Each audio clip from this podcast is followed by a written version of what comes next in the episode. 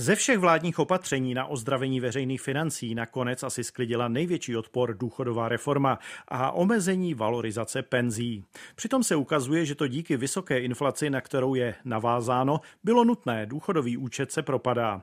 A hlavní tváří tu byl ministr práce a sociálních věcí, předseda KDU ČSL Marian Jurečka, který oznamoval nepříjemné zprávy. Také další sociální témata jsou s ním spojena. Vždyť je má v resortu, nehledě na nechtěnou pozornost v aféře s nočním vánočním večírkem po střelbě na Filozofické fakultě.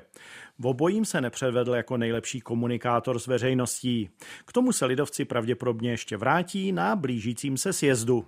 A Jurečka mezi tím představuje reformu sociálních dávek, která může být spojena s tradičním naříkáním radikální opozice, jak masivně a beznadějně jsou zneužívány, o čemž nicméně nesvědčí statistiky a fakta.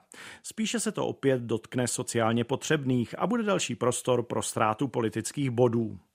A rok se změnil a jsou tu protesty zemědělců, jak těch radikálních, tak všech ostatních. A na koho to padá politicky? Na ministra zemědělství Marka Výborného, jinak též bývalého předsedu KDU ČSL.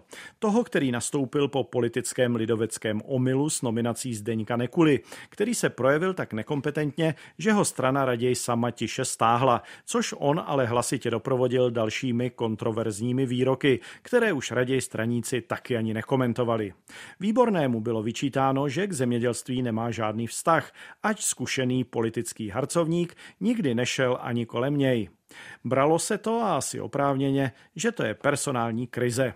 Zatím si nestojí tváří tvář traktorům v ulicích zase tak zle. Některé rozumné požadavky zemědělců slibuje řešit. Jenže z tak hrozivého střetu by zřejmě nevyšel nepošramocen snad ani prvorepublikový zemědělský profesionál Antonín Švehla. Nemají snad politikové KDU ČSL nějak smůlu na třaskavá témata?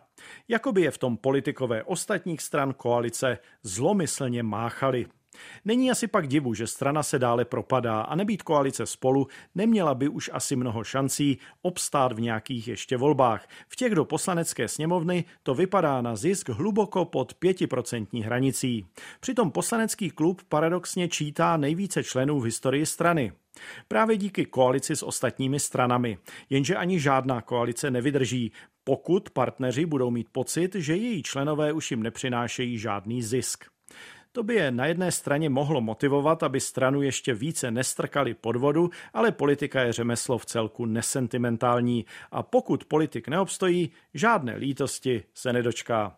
Jestli tedy čeká KDU ČSL řádný sjezd, asi by to měl vzít v úvahu.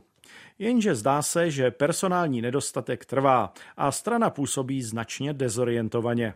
Skoro už možná přišel čas vsadit na nějakou divokou kartu, tedy zkusit to s někým nadějným, zatím nepříliš obecně známým. KDU ČSL určitě stále disponuje potenciálem v nižších patrech politiky. To se v politice občas vyplácí, no ale častěji také ne.